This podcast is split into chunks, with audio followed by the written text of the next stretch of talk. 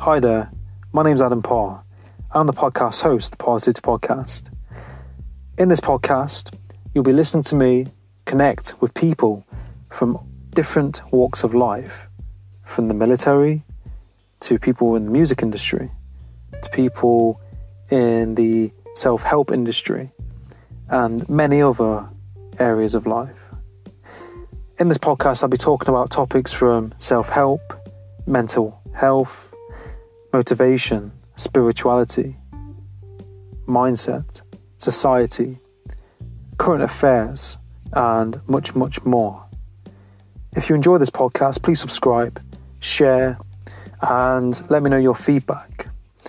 And my main intention on this podcast is to have a positive impact for you, the, li- the listener, to take something positive from it, to apply something positive into your life from this.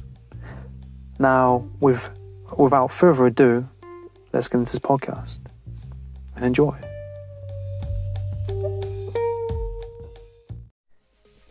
Hi, welcome to Parrsitivity Podcast. In this episode, I am joined by Julia Geisman. Julia is a passionate diversity and inclusion advocate, insightful communicator, systemic problem solver, corporate alignment speaker, coach, and author. Julia is also the founder and CEO of Career Agility. In this podcast, we talk about diversity and inclusion, we talk about the corporate world, mindset, business, working as a team effectively, and much more. Now, sit back, relax, and enjoy this episode.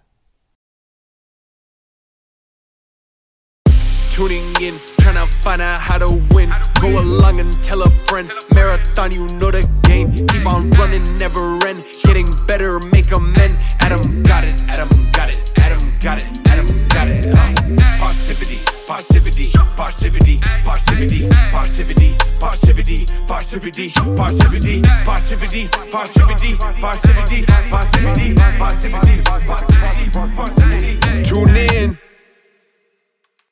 Uh, Julia, it's great to have you on the podcast. How are you doing? Good. Thanks for having me, Adam. Really appreciate it. Yeah, no, you're welcome, and it, it's really great to have you on the show. And I've kind of thought I'd introduce you um, into it by, you know, saying that you're the founder of Career Agility, and you've got lots of different experience in many different sectors. Um, you know, how did you kind of like get into this field, and what you know, what is Career Agility about? And uh, you know some of the work that you've done. And you know we can touch base on some topics as well. Okay. Um, so i have a long history of working with the human infrastructure of an organization in other words about the people side. And um, so that includes learning and development going in and doing or organizational development and management leadership development change management anything that has to do with the people side of doing business creating an environment for um, individuals, teams, to, uh, individuals and teams to to thrive. I actually was more of a generalist until probably about 10 years ago when I got a little bit pissed off about the lack of women in leadership roles. And that, and also I was teaching in a, a graduate program, a graduate MBA program, and I was watching the women in the classroom and um, anyway, I don't want to go into a, a, huge explanation of that, but I ran an experiment and it was very interesting to see the dynamics between the genders. So I, I just said, I have to do something about this. So I started focusing on gender, you know, um, gender differences in the workplace, which then morphed into a broader conversation about the intersection of gender and position within an organization. Because what I know about organizations is if they don't have data, they kind of say, well, maybe, maybe not, and they shoot from the hip. But once you see the data, which is indisputable, then you can map out a strategic plan, a strategy that really leverages the resources more appropriately. In other words, you can identify the areas that really do need attention and then allocate the appropriate resources versus investing those resources in something that's okay. And then you have a baseline. Once you have a baseline, then you can also measure. So in addition to having a baseline, a baseline for mapping a strategy, you have a baseline for measuring. And inclusion is one of those areas that uh, is difficult to quantify. Everybody will talk about diversity, equity, and inclusion, but and give you metrics around headcount, which is you know how many people do you have and what doing what, how many people did you recruit, how many people did you retain from an underrepresented group. But when it comes to inclusion, that's an area that organizations really have a difficult time measuring. And to, in my opinion, inclusion is in fact the DNA of diversity and equity. Because if you don't have an inclusive work environment, it doesn't matter how diverse it is, doesn't matter how equitable it is, people are not going to stay. People who are underrepresented, like women, people of color, people with disabilities, LGBTQ folks, they're not going to stay. So inclusion is really, really a critical issue that companies, and it's not, by the way, individual experience, it's more around employee perception of the culture. And in fact, I've been getting information from people saying, people, you know, how do you know what the employee perception is? And that truly is the key for measuring an inclusive work environment. So that's what I focus on. And it's fascinating, it's frustrating, and it's so important. So important. Yeah. I, I think I think that's really interesting and it's um I think I think it's great, uh, you know, with the work that you do that, you know, you're you're you're passionate and you care about, you know, what you you're doing and these particular topics. And would you say like, you know, there's this topic that we're, we're talking about, would you say it's kind of relative kind of to all industries and all jobs and all kind of workplaces, or do, do you think it's kind of some some kind of workplaces or, or businesses is kind of you know more concentrated if that makes sense. Like for example i know um, I, I, saw articles in, in the uk you know with the with the police force um, and, and military and that kind of thing. Like sometimes certain is a, is a certain percentage of people in the police force from certain backgrounds if that makes sense. And they're trying to encourage more people from other kinds of backgrounds to you know join and sign up to make it more you know they made it more diverse now if that makes sense. Do you, do you... yeah it does um, what you're really talking about adam is that there are certain industries that tend to be uh, gendered versus other industries and the like with when you were talking about the police the thing about police is that if you have all white males who are the four who are the force and i say that you know with kind of air mm-hmm. quotes around it mm. they're not going to really understand how to deal with women who may be in crisis or they're not going to really understand the dynamics of communities of color so the important thing is to have diversity in order to have a diversity of perspectives and a broader understanding of the constituent base that you are serving and that that includes the police force as well as as well as all industries. So for example, there are certain industries here in the US that are notoriously toxic for women and people of color. You know, they're run, run by, you know, uh, white guys. And those are typically the tech world, uh, financial services, and uh, sciences, the STEMs, STEM industries. Conversely, there are organizations or there's um, industries that are very female heavy. You know, in that you have nonprofits, nursing, for example, tends to be female oriented. Um, anything that has to do kind of more people oriented, oftentimes it's the women who, who are the dominant gender. Sometimes it's white women who are the dominant gender. And that also has to shift. So if any, and this goes back to what we were talking about earlier as far as exclusion. If, if you have a, a workplace that is homogenous, it uh, excludes a lot of possibilities. It excludes the possibilities of having a diversity in product development because you're not going to know what that other constituent or the un, unrepresented group really needs. You can't speak to a group without knowing the group. So, for example, for years, the car industry, cars were designed around men. And, and women women make, make 80% of the decisions in car buying.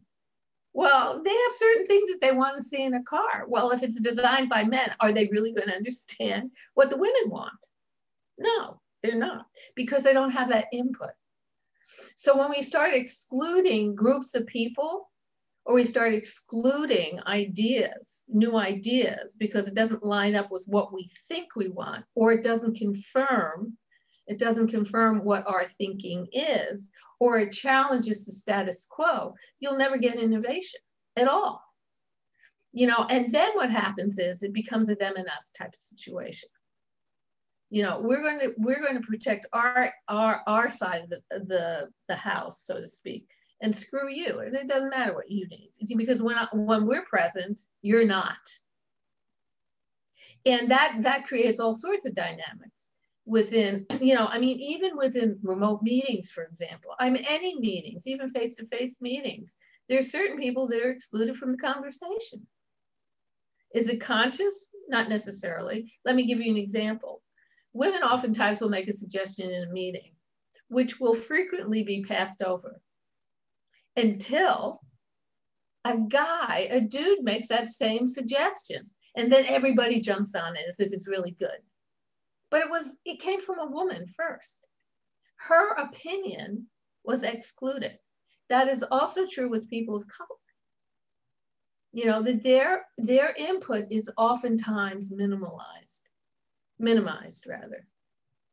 So that's an exclusionary type of perspective or thinking that, that limits possibilities. It, it limits people feeling um, a sense of affiliation you know, if, if people don't feel as if they belong somewhere and that they're making a contribution, there are, they are not going to stay.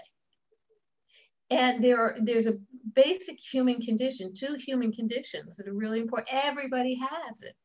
One is the need to feel useful and the need to take action. That is, they are part of the human condition. And if we don't feel as if we can take action or that we're use uh, that we're useful, we're not going to stay in that environment. We just aren't. So the implication for businesses, for example, is the cost to replace an employee can can be twice the base salary. To say nothing of the IP that's walking out the door. To say nothing of you know um, the subtle uh, subtle learnings about the uh, corporate culture. There's there's all sorts of stuff that goes along with this, and people, it, it there's a system, and it has a cascading effect. You know, and, and people typically are very siloed. They say this is the problem without seeing everything else that goes along with it. So that was a yeah. long answer to a question. Yeah, no, I no, it's absolutely fine, and I, I think, I think you know, it's a really great answer to it, and I think, like as you mentioned, that there, are so many elements to this, this, um, uh, what do you call it, like topic, you know, this, this, uh, what this, this subject that we're talking about. There's so many kind of roots and uh, ties to it because there's so many elements to it, and lots of different careers and jobs, and lots of different people and social classes and um, you know sexual orientation and it's it just kind of it just kind of dominoes doesn't it? And i was um reminded of a few things and some things that that i've noticed um, you know working in places or things i've seen in the media or films even. And um I, I was kind of thinking about when I, you know I worked in one place and there was this, you know, like a certain social class, and then you know a certain kind of background a person would go to this place, and I would see people sometimes, you know, turn up to this place, and I could see that they felt a bit uncomfortable, like they shouldn't really be there, or you know these kind of things, and I would reassure them and say, look, it's fine, you know, you know, have it, have it, sit down, have a seat, and, and make them feel welcome. But I, I, I could just, you know, I kind of saw that, you know, that people because like some places might be predominantly, you know, maybe a certain class or a certain kind of background, and it, it's it's been going on for years. And where where do you think um, when you've worked you know worked with people or companies, where's the kind of like starting point to kind of you know start addressing things, if that makes sense? Oh, this is a really interesting um, point. So some companies just know it's the right thing to do. You know because they they recognize the value of having diversity within the organization. And they're early it's like technology you have your early adopters. These and they know that there's a value to it both from a, a moral perspective as well as a financial perspective then there are other companies that are shamed into it. Shamed public public shaming. Like google has been publicly shamed about the lack of diversity or the sexual harassment. Okay financial services same thing. You know so those there are companies that are shamed into doing something about it. And then there are other companies that are the late adopters but but they're suffering from finance they're they're being driven by a financial decision. So what's happening now you know when covid hit it was like oh my god nobody's going to talk about diversity and inclusion at all. They're going to be scrambling and thinking about how to make money. Understandable. And then the killing of george floyd happened and all of a sudden everybody's on a racial justice bandwagon you know, there has been an uptick, for example, of hiring um, diversity uh, diversity uh, officers, diversity and inclusion officers, chief diversity officers.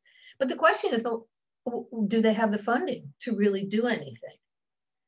And that becomes another issue that you, the people, the companies oftentimes will go through the motions. So I read a statistic and I, I can't remember all the details of it as far as what the percentages are, except for one percentage. So companies are talking a lot about racial equity, diversity, and inclusion, and so forth. A lot of companies are. The next category of companies is that they're making monetary contributions to social justice organizations, community-based organizations, and so forth because they're motivated to do something or because they have to do something because customers will will end up not supporting them. And then there's the group of people of companies that are really doing something. And out of this um, survey, I think it was about a thousand companies, only 18% of the companies are actually doing something to change their culture. Only 18%. That's astounding when you think about the spread. So what you have here now currently is there's a lot of lip service and a lot of going through the motions. But the real question is, is it authentic action? Is the CEO of an organization really standing present in it and, and championing DE&I and saying, this has to change, we screwed up, we had a terrible culture, we're committed to doing something about it. And a lot of people don't like to admit to their mistakes, you know, fundamentally. So, mm. yeah, it's really fascinating. But you brought up you brought up an interesting thing about feeling excluded. We have all felt excluded at some point in our lives. Yeah, yeah, no, it's it's it's pretty mind blowing, isn't it, when you think about the kind of the times that we live in and the fact that so little com- you know, so little percentage of companies are actually, you know, doing anything to make that kind of forward step. Um, and I've definitely seen it, you know, some places that I've gone to, like, I mean, I, I've gone to some places or towns, or I've worked in some places, and and and people have, have, have made me feel quite excluded, um, and they've said, "Oh, that that accent isn't from around here." Sometimes. Right. Uh, and, and it made it made me feel really uncomfortable, and I could see these people talking to people who they knew from their area, but I was kind of treated a certain way because I wasn't actually from that town or village or, or whatever, you know, that place. And I'd never experienced it in my life, ever, ever, up until that point, up until I was like, I was 20, I'm 26 now, you know, and, and, um, you know, I, I've seen other people that I know who've been treated a certain way, probably based on, on, on, you know, color and stuff like that. And it, you know, I, I couldn't be one of those people. I think a lot of people are very tunnel visioned and they're, you know, they're not very, they're a bit deluded, if that makes sense. But I think like the, the world that we live in, I, I, feel, I see a lot more companies being more diverse, but I think, you know, uh, still more needs to be done. Um, I think, you know, especially at the top, if that makes sense, you know, because it all kind of oh. rolls oh. down, if that, it all kind of rolls down and trickles into just, you know, the work for workforce and society or, you know, perhaps, you know, for corporations and high up as well. That makes sense. No, absolutely. And um, it's interesting. And I, I know in the US, there's a new generation coming through the education system, you know, the Gen Z. Mm. They are really looking at corp- uh, companies in a very different way than people have in the past. So they're going, they look for diversity. They want to work in a diverse environment. They want to work for companies that have some type of social involved social um, corporate social responsibility and involved with some type of social movements. They want companies to have a sense of ethics. You know, I mean, uh, that's my student base. Well, you know, teaching the, in the university, that's what they tell me. They don't want to work for a company that's not diverse. And one of the things that they look for is who's in the leadership. I can always tell an organization, they may have DE and I, you know, diversity, equity, and inclusion. They may talk about it, but if you look at their leadership team, it's not diverse at all. And women, for example, are slotted into traditionally female roles, HR, marketing, or internal counsel, you know, counsel, in-house counsel. Those are very traditionally allocated, so to speak, to women. Mm. You know, but do you, you see very few women as the um, head of technology, uh, the uh, the chief financial officer, mm. you know, COO. Very few, obviously, very few CEOs. So, and then there are people of color. And if you ever get into, if you have an opportunity to sit down with somebody of color to find out really have an authentic hello. Yeah, yeah, having, that's uh, having an authentic conversation about it. it, it it's extraordinary. Mm. Sorry, there's a car being beeped outside my thing as I'm talking to you. Um, yeah, that's it. That's it exactly, and it's it's so it's so key, you know, and you know to to look at these these topics and it really needs to be looked into a lot more. I mean, I, I, mean, they are doing work on it, but you know, people need to have these conversations a lot more.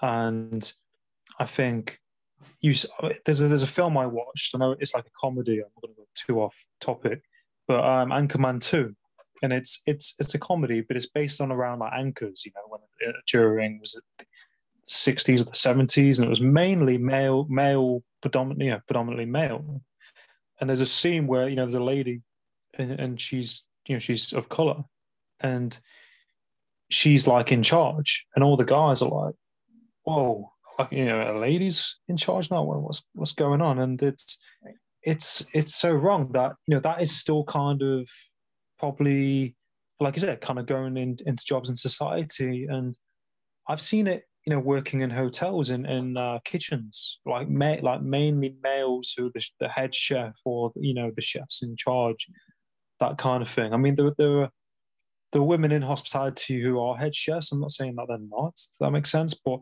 you know, you see it. I've seen it working in places. I've probably seen a couple of like you know women higher up chefs, if that makes sense. Yeah, abs- absolutely. So the interesting thing is that oh, I once had a conversation with the uh, one of the CEOs of GE. This was a while ago, and I didn't. We got into a conversation about gender. before I knew he was the CEO because he wasn't he wasn't very forthcoming about his role at the company. And and his question to me was, well, why do you think this still persists? And you know, I told him that he wasn't going to like the answer before I gave him the answer because it's a cha- it's challenging. And so I I said to him, look, you know, it's because of the white male power structure as it exists today.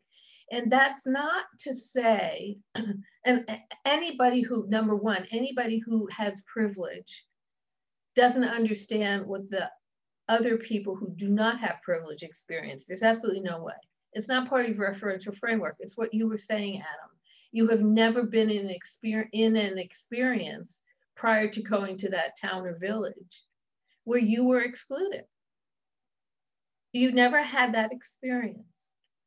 And so, hmm. it, it, and so if you've never, if you have a certain privilege, and privilege is invisible to those who have it, by the way,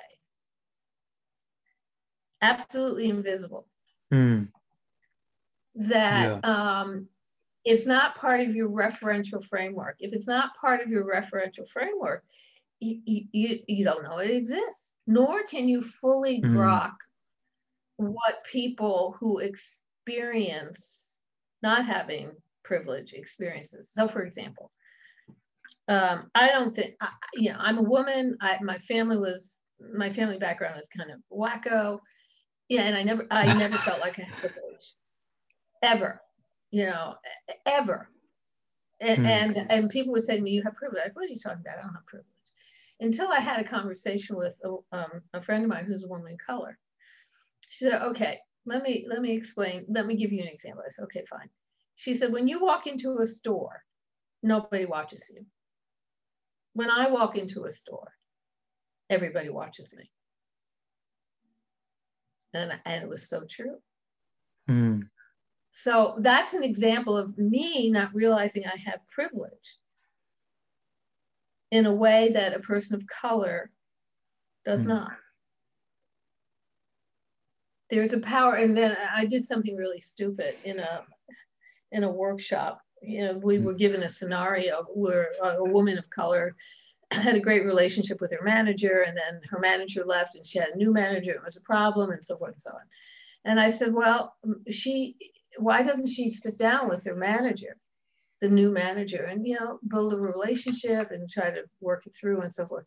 And i realized there's a power structure that exists and I was so wrong because the power structure in her, uh, the power structure may not have allowed her to do that. Where mm. I could, as a white woman, talk to another white woman in that same way and say, help me understand, as opposed to a woman of color could not do that as easily. Yeah makes it makes me feel really upset, you know, when I think about it. Um, it's you know, it's quite raw. Like I mean, like I, it's it's it, it you know it shouldn't be happening, you know, and I think it's you know you hear things like that, you know, stories like that, and that's just like one story of however many that um happening. And I've I've got a lot of friends of color and different races and backgrounds and I treat everyone as like you know like a blank canvas almost. Everyone's you know a person. They're all different, and that's absolutely fine. Um, yeah, it's it's it's definitely an issue, and I think you know by by the work that you're doing and, and addressing it and looking at it from the ground up is definitely you know one of the ways forward to highlighting you know okay so however much percentage of people in that do you know what I mean? Like looking at it from from the foundations up, it's it's definitely I think one of the ways forwards. Um, but I I watched a documentary not too long ago. I won't go too too topic too much, but um, it was basically they followed the journey of uh, different students in the UK who were going to university. You might kind of know where I'm going with this, but um, they basically did the same course, same kind of similar degrees. Um, if, you know, one of the top, some of the top universities in the UK, and the they followed an Indian guy and they followed a British guy. And the Indian guy is from a different class. and this British guys from a different class, and the they both finished university, both graduated. The British guy got a job pretty much straight away. The Indian guy couldn't get a job for months, and he had to go back to university. Well, what- he chose to go back to university to do a master's because he thought if I get a master's, then that's going to give me a better opportunity at getting a job. But he then is acquiring all that debt, and I looked at it and it was like, you know, because he's working class and he's Indian, and they picked the guy who who wasn't from a working class, wasn't from, you know, the, these kind of things. And it, it quite shocked me because you think, well, they're both going to the same university, both doing similar degrees, but one of them can't can't get a job. And you think, well, there's something, you know, deeper, deeper there. Do you know what I mean? That runs deep. Definitely. So, you know, we all tend to gravitate towards people who are like us. We tend to do that. And I mean, if you go back, way back, way back, way back, when, you know, prehistoric times, well, times when people were still living in caves. Yeah, yeah. You know, um, they had to know who was a member of their tribe, otherwise, they wouldn't survive. So that it was a survival issue. It was a survival instinct. And you know, when you think about human beings, we're not that old as a species. We're only like 50 million years old. Hmm. You know, so there's still things, tendencies in us that have been are still hardwired. Hmm. Like for for example, the way men and women communicate are very different. We say the same words, but the way it's interpreted and the expectations around those words are very different. You know, that that goes back, goes back. I mean, women, for example, in, in business and people of color, we walk a fine line between being heard or being interpreted as or or having our what we say interpreted as too aggressive Hmm. so so uh, you know one of the one of the examples i oftentimes give is you know a woman could say something and in fact they've done studies on this a woman will say something in fact there was a study that that, um, that they did on abc or one of the uh, local News one of the, yeah one of the uh, whatever tv tv stations Yeah, outlets, yeah. yeah, yeah, yeah. So they um they had two actors, a male and a female, saying exactly the same thing with exactly the same tone and asked people to evaluate each one. They, the people who were evaluating each these two people, all felt the guy was great. That he was, you know, personable, yeah, that they really wanted to work with him. But they said the woman was too aggressive and that it was going to be difficult to work with her. Same words, same tone, different body. Hmm. So if if you are not a privileged individual, you walk a fine line. Hmm.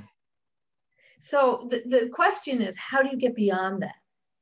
You know, I, I actually I uh, did a posting. You know, the EU has this um, regulation of having a certain number of women on boards, a certain percentage. well, now that you're out of the, you know, now the Britain is, it's probably not important. yeah. But, but oh, jeez. you're missing out. Let me tell you. yeah. No, I mean about having not having women on boards. No, but Yeah. the UK has been pretty good about it. Um, so there was this article about basically making sure there are enough women, X number of women on boards, and I posted it on LinkedIn. LinkedIn, and the comment that I made on this was, "Gee, do you have to legislate change, or will it grow organically?" Hmm. And I and I said, my suspicion is that you have to legislate it first, and then the change will come because it will become embedded in behavior.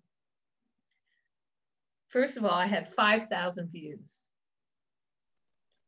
800 comments, and I, by men, by men, angry. One guy called me evil because I knew that wasn't true. And it was extraordinary to see what the pushback was. And they hmm. were all white men. So so you talk we're talking about disrupting the status quo, Adam, which is why why people resist change. Hmm.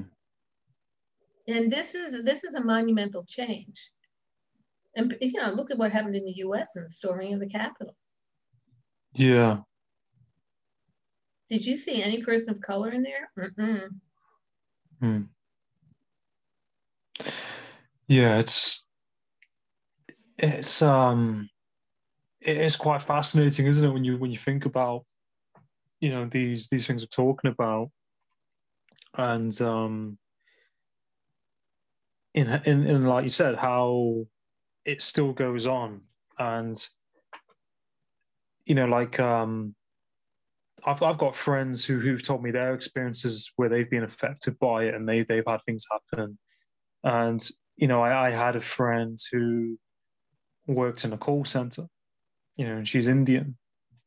And she said she she didn't really get any sales, you know, because of you know how she sound with, with, her accent and voice. So you know they were kind of had to try and she said she basically tried to put on like a British kind of accent, and Right. people were she was making more sales. Right. And do you think that does that tie? You would you say that kind of ties, Yeah. you know, into how people kind of think and work? And someone said it to me once. Said, "Oh, you have an advantage because you know because you because of your accent." But you know, I can't help. You know, my voice. It just. Do you know what I mean? These kind of things, like subconsciously, how some people think and how they kind of perceive things or people. Yeah. So going back to exclusion, Yeah. you know, and then there's an inclusive mindset that counterbalances. Again, we gravitate towards people that sound like us, look like us, think like us. We create a bubble around that. We do. People typically do. We exclude new possibilities, new ideas, again, because it doesn't align with what our thinking is, or maybe too abstract for us to get our heads wrapped around it. We exclude um, new experiences. Okay, because again, we don't want to comfort, we don't want to venture out of our comfort zone. You know, and there pri- there's a price to be paid for that. So um, Steve Jobs did a, a commencement speech at Stanford uh, a, num- a number of years ago. And in that speech, he said, You have to connect the dots. The more dots you have, Mm. the more you can connect. And so when we start excluding experiences, new ideas, people, um, new whatever, we eliminate some of those dots. So then our picture, when we connect those dots, is really quite um, sketchy. You know, it doesn't have Yeah. a lot of detail to it. I mean, I was thinking about, you know, do, do they have the expression of FOMO over there? Yeah. Yeah. It's Fear mainly. I've, Yeah. I've I've seen it on social media a lot. Yeah. Yeah, FOMO, fear of missing out. So people, are- everybody has a fear of missing out. It's like missing out on experiences, missing out on fun. In Boston, it's missing out on getting a parking space or getting into the roundabout. It is insane. But we all have a fear of missing out. Fear of missing out on a promotion, fear of missing out on a financial opportunity, fear of of being rejected because we don't look the same. You know, fear, fear, fear. But here's the irony of it all we exclude. Mm. So uh, we exclude, we exclude people. We exclude, as I said, we just exclude all the time. And yet we have the big fear of being excluded. Mm. So it, it- it's, it's almost a paradox. We don't want to be excluded, and yet we exclude all the time. All the time. And, and I was thinking about it, I was thinking, well, what happens if we exclude an, a, a- an experience or a new idea or meeting a new person or going to a Mhm. new place?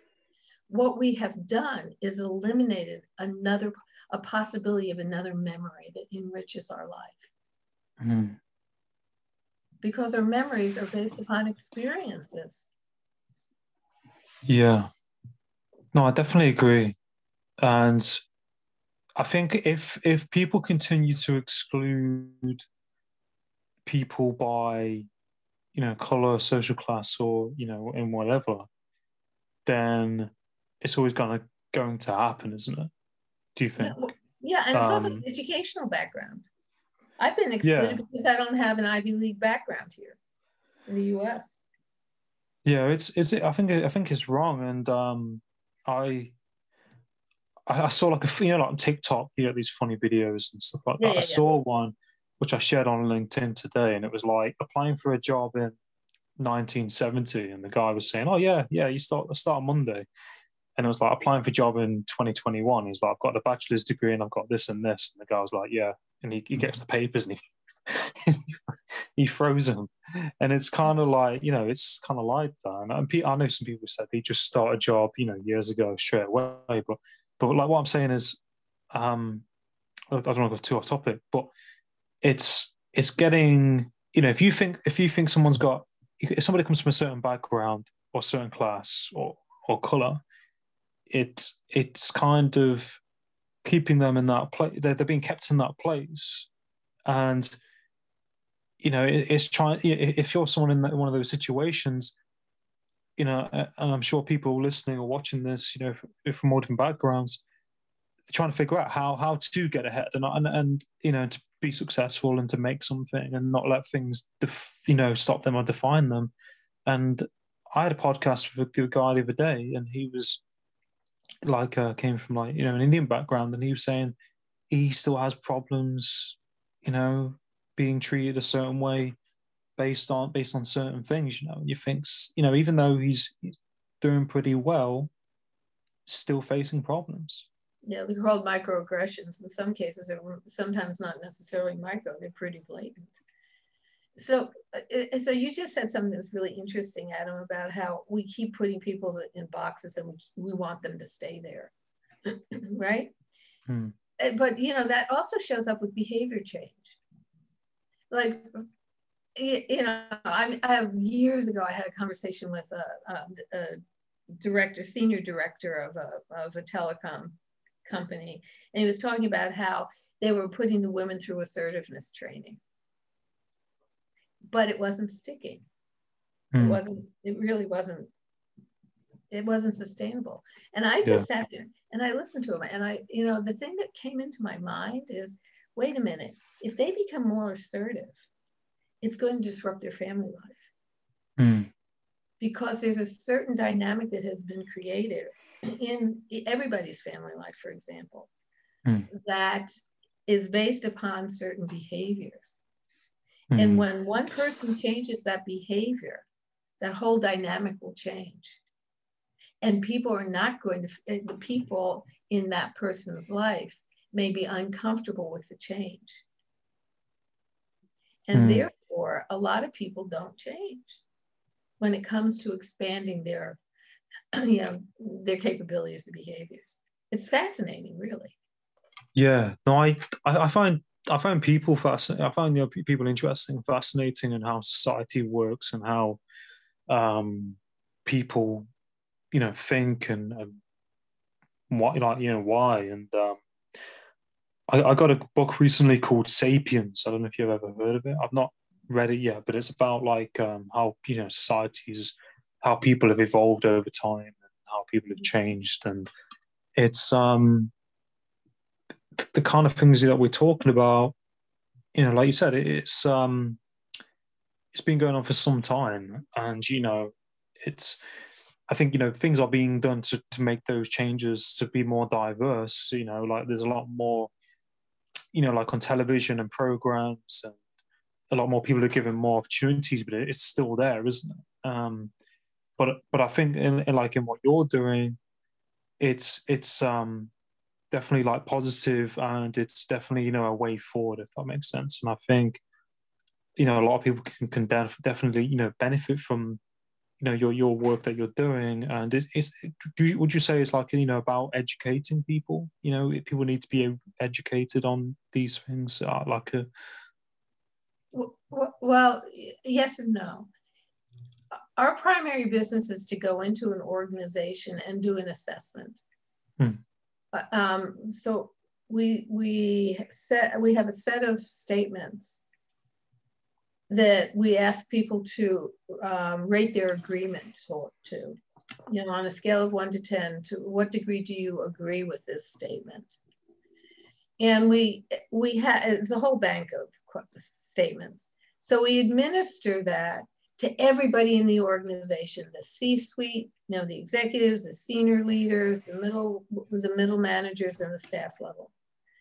And what we find is there's a significant uh, disconnect between the way the different positions view or agree, the degree to which they, um, they believe or perceive that to be true, as well as gender, as well as race, as well as sexual orientation. There is a tremendous disconnect. So until people can see that, there's no reality behind it. The people who who perceive it, you know, rate those statements lower, they all know that. But it's the decision makers within the organization that have to see that.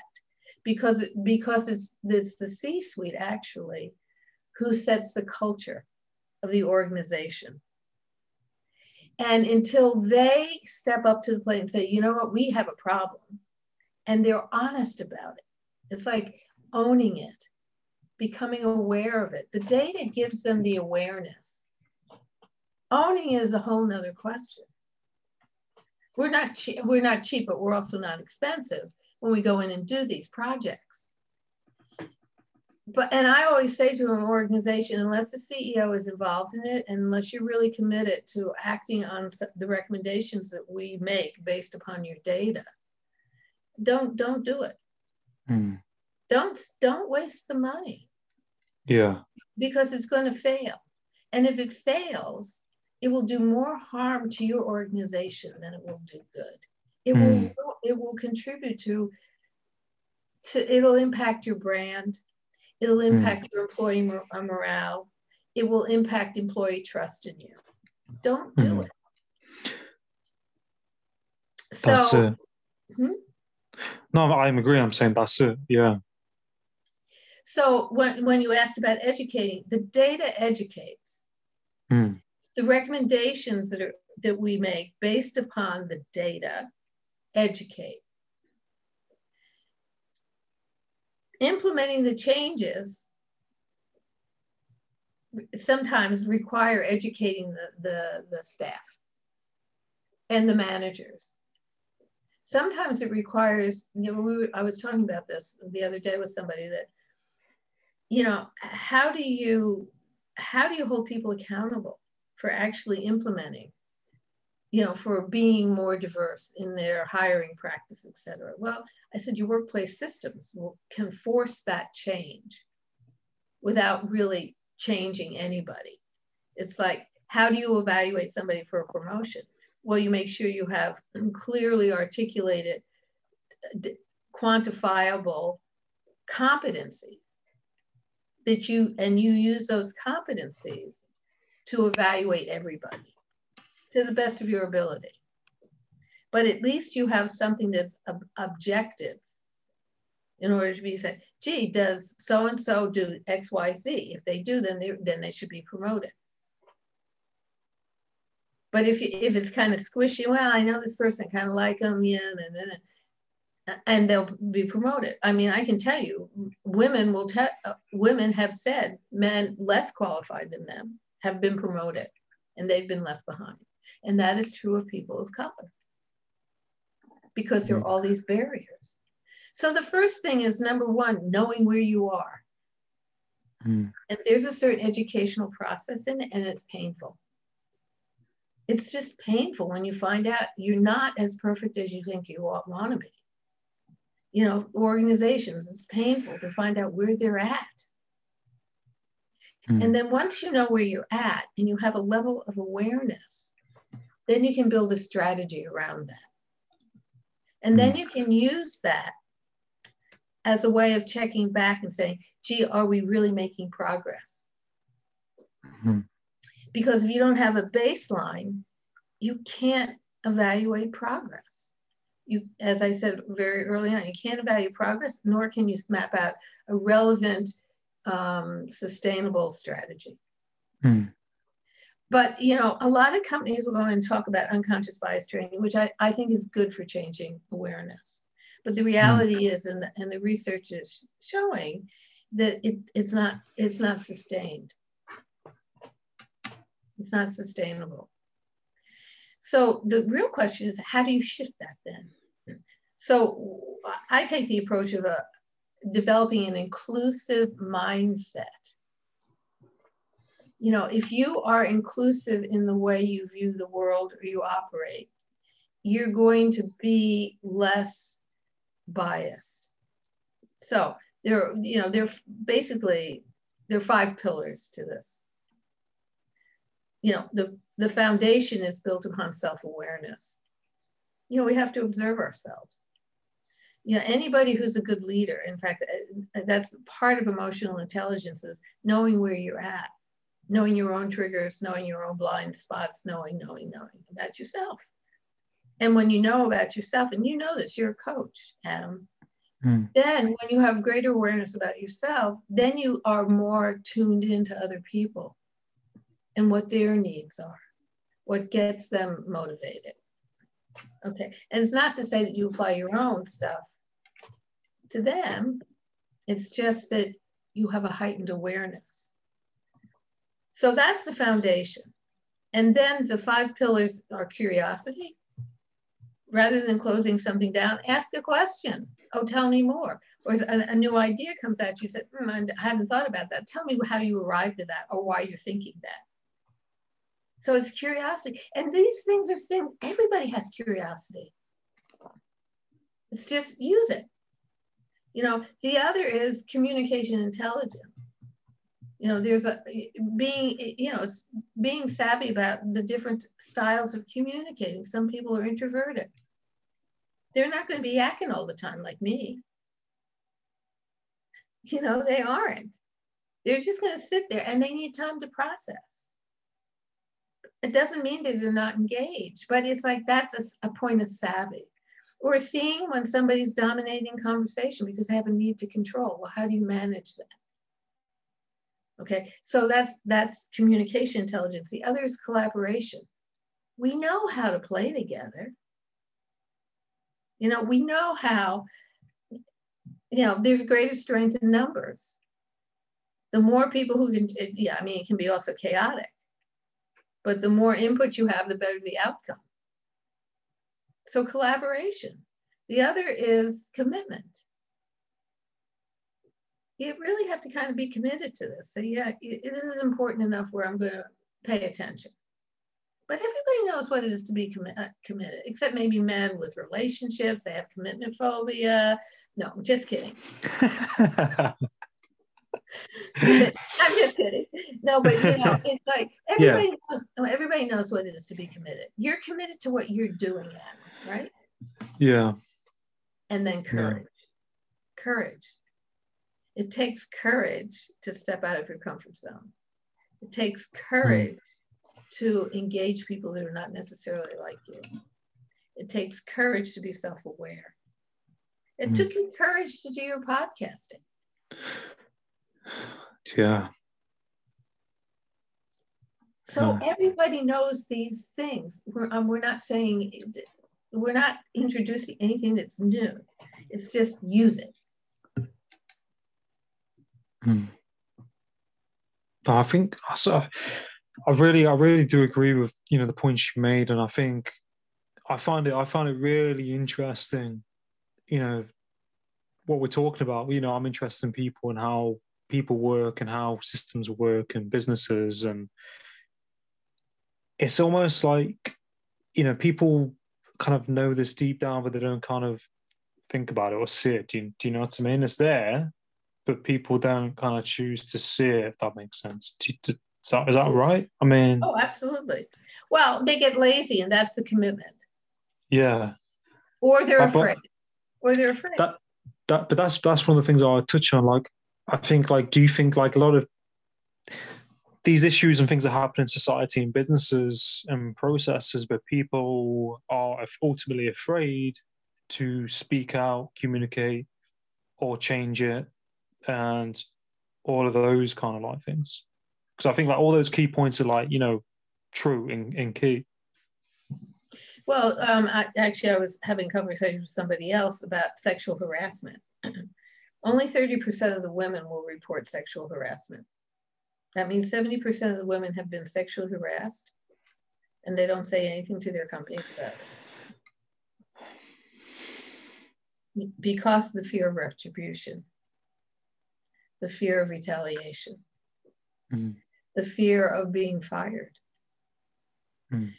Because it takes a, it's a it's a high risk thing to do. Yeah. Especially if it's, if it's a, a leader in the organization who do you think they're going to listen to? Yeah.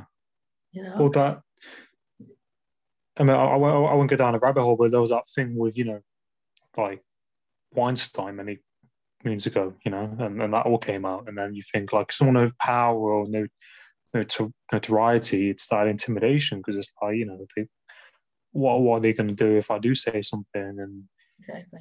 I, I saw it with men as well. Like some, there were some men. I don't, I don't know what the, the percentage was, but men who were being assaulted or abused by their, you know, their wives or their partner, and they wasn't reporting it to the police because you know they're embarrassed because it's like you know men being, you know, attacked or or whatever. You know, like there's, it's um, it, it just kind of shows you why, not why, it, it shows you that you know how kind of vulnerable people can be if that makes sense and that you know they do ultimately have a choice to to decide. You know people have a voice if that makes sense but people don't use their voice because of fear and yeah right. Exactly. Because again it can be very challenging. It can be it can challenge the uh, it can be disruptive to the status quo. But you see what happens you know, if people don't have an opportunity, I mean, uh, this is what I'm observing. Yeah, there's a certain point when people say, I've had enough. Enough is enough. And then they and then they become real aggressive about it. Mm. You know, because it, it, they've stuffed and stuffed and stuffed so so long that they don't want to stuff anymore. Mm. And as well, like in your work and what you do, I bet it's rewarding when you do see companies improve and evolve and change and adapt and turn it around if that makes sense. Or um, they they they you go in there and you, you, you do these you know examinations and tests and, and they and they they shift and change you know? Like have you seen that happen quite a lot? It must you know be nice to to see that and to see these you know bit, little improvements and things. I, I do a happy dance. First yeah. of all I do I do a happy dance when they hire us because it means yeah. that, they, that they're really going to do something about it. Mm. Uh, we had one client that had to hire, that had to do something about it because their environment was so toxic. It was so bad that the CEO was fired because he was the one who was creating the toxic and promoting. Mm. So he he was fired, and they knew they had to do something, but they didn't know where to begin. Mm-hmm. So I was happy. That so the when we are hired, that's what to me that that makes all the difference in the world. And I really do a happy dance. Yeah. okay, so they're they want to do something. And then the next happy dance happens when they start, they develop their implementation strategy. Yeah. Okay. And then you know, when they continue and, and um, continue and implement they implement some of the recommendations and that they see a, a significant change. Absolutely. Mm. Absolutely. Yeah. No, that's that's fine. Yeah, I mean, it, it's like I can't. I, I think I was born with a. I know I was born with a high degree of social conscience and part of it was because my upbringing. I was I was always outside. What was that? What sorry was that? I was always outside looking in. Yeah. But people didn't know that, but I knew it. Mm. You know, so you know, it, it, it, it cuts very close to who I am. Mm. You know, and plus I I just think we're robbing robbing each other or robbing ourselves of fabulous opportunities. I think businesses yeah. are robbing themselves. I mean, by thinking that millennials or X, uh, Gen Z have nothing to contribute, they have a tremendous amount to contribute. You know, or thinking that the boomers, you know, the old people have nothing to say. We have great wisdom. I've got news for you, young tykes. We've got great wisdom. yeah, that you can leverage. So you don't have to go through, you don't have to go through the pains we had to go through. Mm. You know, I mean, like actually the CEO, the CEO yeah. of uh, GE made a comment to me as uh, we were parting company. He said, you know, I'm concerned that the younger women are just kind of blowing it off. They're not as committed as far as women in the workplace as the, the, older generation. And I looked at them, I said, yeah, because they, they've got had a lot of latitude that women like me have not, had not. Mm-hmm. You know? Because it's a different time. Yeah. It's interesting, isn't it?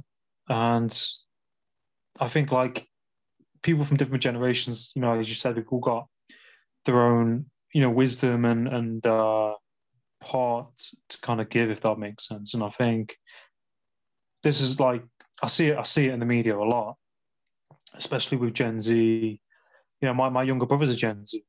You know, I'm I'm millennial. I was born in '94, so it's it's interesting to you know at the dinner table maybe or we're having a conversation i'll make a point or i'll say something and then I see their point, and it's like it's very strong. It's very different sometimes, and sometimes we clash, and sometimes we agree. And but it, I, but like I think what you mentioned, like Gen Z, very much think about the planet, the world, um, ethics. There's a lot of that. Um, it, it's interesting. It's interesting how we're all different, but I think like what you said, like you as a, you know, growing up, looking from the outside in, I think that's that's that's definitely a gift, and that's definitely you know a strength, you know, to be able to do that. I think that you know, yes, a lot of people, a lot of people, the people out there who do do that, but I think you know, like, a lot of people who don't, if that makes sense. But I think if you can look from the outside in and see it from different angles and perspectives, that's definitely a strength where you can go in into situations and help people. Because sometimes people have kind of, you know, like a racehorse, they've got the blinders on. Yeah. So uh, two things about that. One, uh, uh, many years ago when I was in college, I had this experience where uh, these people said to me, we were so blinded by our goals, we didn't see what was in front of us. So we do get blinded by our goals. Then we, it, exactly what you said, we have the blinders on. So you're absolutely right. But the problem is when we have the blinders on, that's all we see. We can't see anything else. And that limits our ability to maybe even accomplish a goal. Mm. Sometimes you have to have the blinders on. There's no question about it. Yeah. But most of the time we don't. Or at least have them, you know, see through so you can yes. see peripherally. yeah. you know, have some holes in it or some, you know, yeah. cuts, whatever. Yeah. I mean, the other thing is, I took a, uh, when I was taking a painting, I was taking a painting class and and so part of it was you do your thing and then you present it to the rest of the class. And you hold it upside down. Or you you know you you paint it one way you flip it upside down all yeah. different ways to see what it looks like. And that's exactly what you were saying. That you know when you do it when you look at things from all angles you get a very different perspective. Mm. yeah that's it. it's you see things more open as they are, you know, and and wider. And I'm trying to. I remember with that when I used to work. I won't go talk too much, but I remember that I used to see that when I used to work in um, a hotel. You know, I used to work like washing dishes for a while, and I would see things in a different perspective because I was kind of like you know the kind of the foundations that doing the dishes. You see you see how everything works from that angle, that perspective, and I Right. think that's that. If I'm just going to like you know similar point to you, it's so you see it in a different lens almost more than in an open lens. I think it's yeah, like you said, sometimes you you have to have the blinkers on, sometimes you don't, and I think if if you if you are, then it's probably being able to check in with yourself and and to touch base, you know, be able to come back to seeing you know seeing things as they are because I, would you say that's kind of like why a lot of businesses maybe you know possibly fail because sometimes you know people are so goal orientated on the goal and the money and everything else that they miss all the other things kind of going on on on you know around it So you, there's a um, very famous uh, business uh, case study around the um, railroads. Do you know about that? The railroads with uh, where where's this? No, it's a business case. oh So sorry. a- no a no. case study around railroads. No i've never heard of it. That they were they were dominant. They were dominant, you know, in the late 1800s, early 1900s, and then they then they lost their dominance. When when other modes of transportation came along, specifically the car and the truck, trucks. And the problem was that they defined themselves as a railroad. So they lost market share, they lost business. But had they defined themselves as a transportation company, of moving moving items from point A to point B, they would have been more able to integrate the new technology, cars. And so now when you look at railroads, they have box, uh, you know, truck, uh, box, box, whatever they call them, from truck, loaded on flatbeds, because the railroads can take them a certain place that the trucks might not be able to do do that. Hmm. So that's how they they had to change their model. And so you're absolutely right. It's Adam when you say you who are you? You know, what is your business? I mean, you think about Nike, for example. Hmm. They were, you know, if they defined themselves only as a sneaker company or running shoe company, they wouldn't have diversified in the way they did. Hmm. So in, in some ways, that's who we are. You know, are we willing to diversify ourselves and Hmm. adapt? Or do we become like the dinosaur and die? Hmm. You know, that's always our, that's our choice. Yeah. It's quite it's quite powerful, isn't it, when you think of it like that? Because it's it's how it is. And I think it's um you know, being able to adapt and, and um improvise in in um in how society moves forward, isn't it?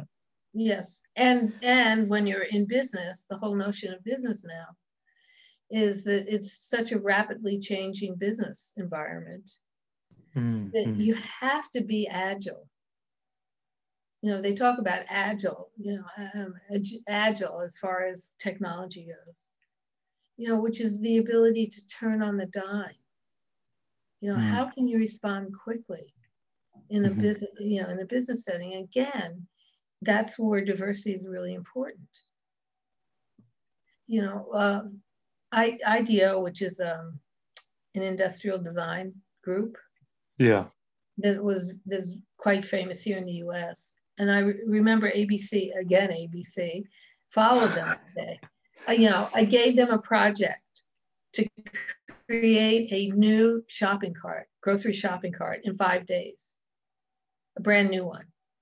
And their design team consisted of instructional designers, mechanical engineers, a med student, a philosopher, women, men, older people, younger people from all different backgrounds in order to come up with a new concept.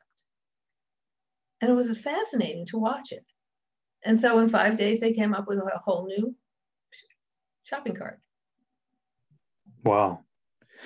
Yeah, it's it's fascinating, isn't it-? You know, people collaborating from different backgrounds, different expertise, different walks of life, and then kind of all come together and create something. And I and I like watching documentaries like that um, or programs if you know there's people from all different mixes and backgrounds and they make something or create something.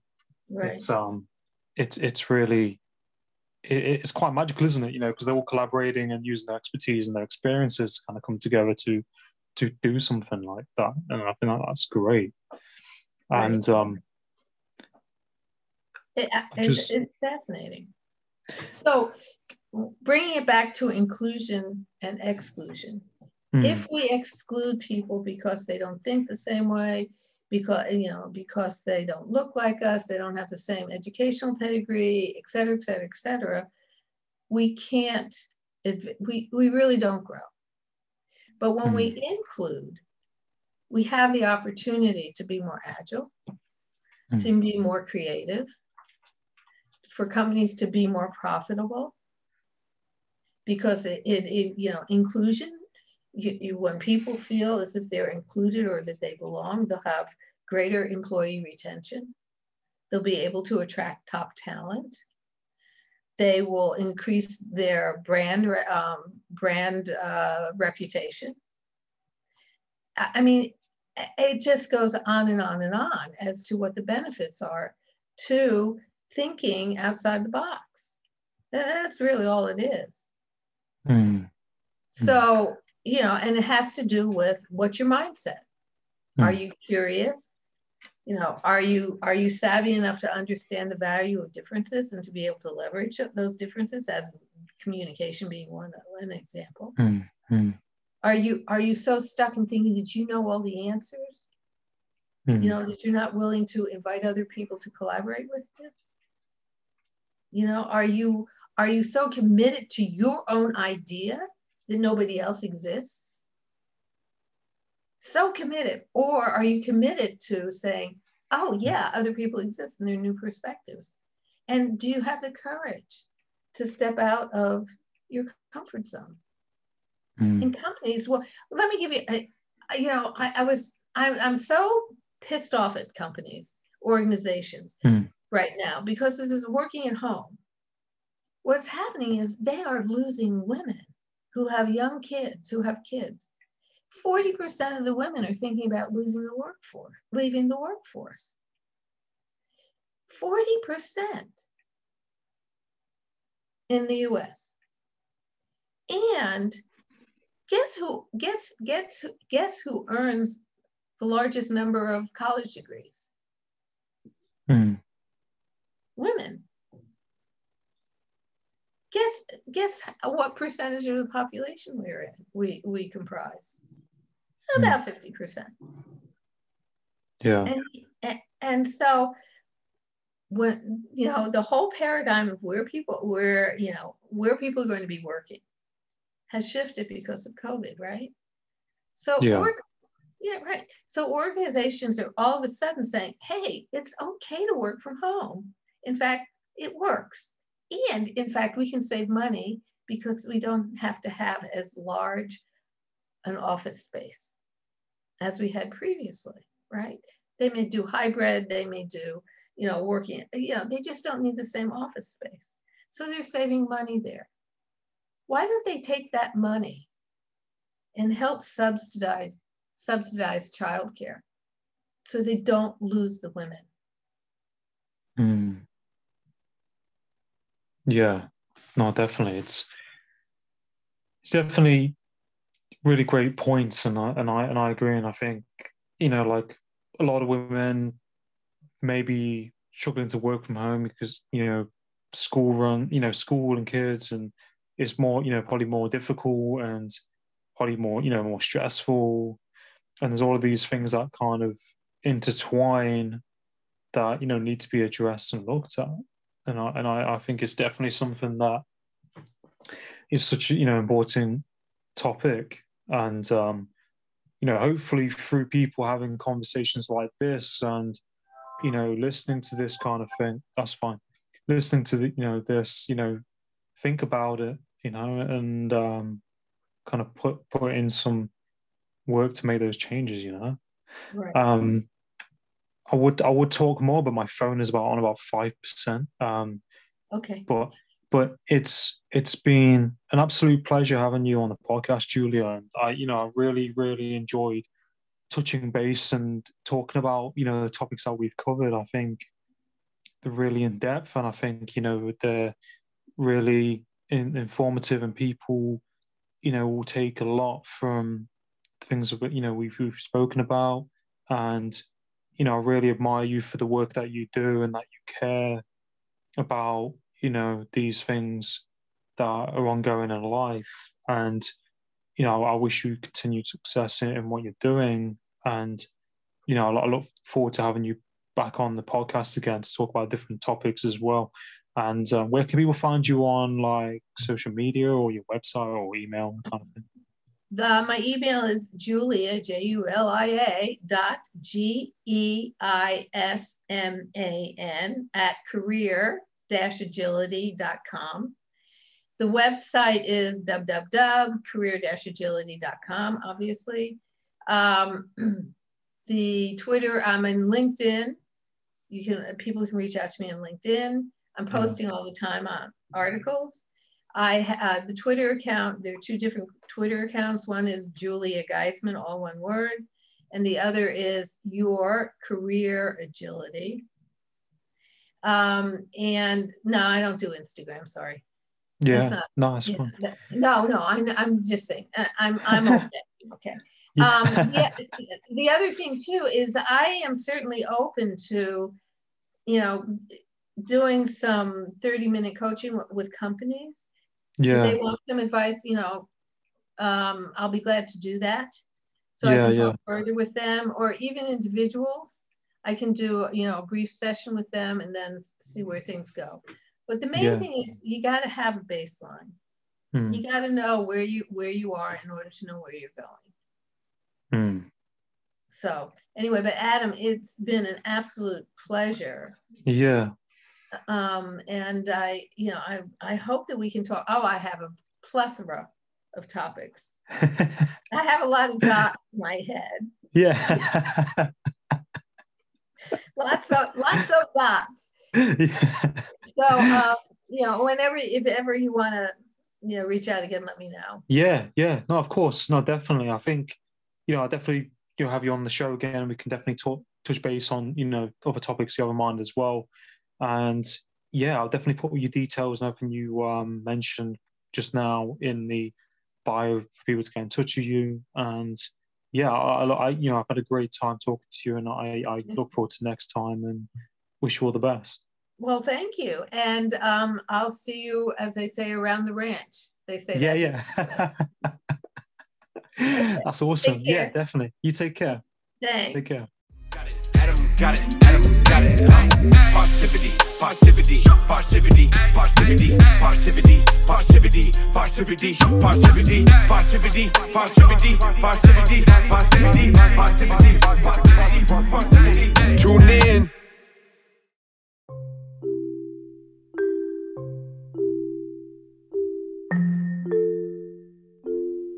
Hi there, and thanks for tuning into the Pauses podcast. If you would like to see more of my content, you can find me on YouTube at the Parrsitivity Podcast. You can find me on Instagram at Parrsitivity94. And what I'm going to do is put my landing page link in my bio. So if you press this link, you'll get access to all of my content in one place. So, if you also have any questions, want to provide any feedback for the podcast, please email me at the parrsitivitypodcast at gmail.com. Now, let's get into this episode and enjoy.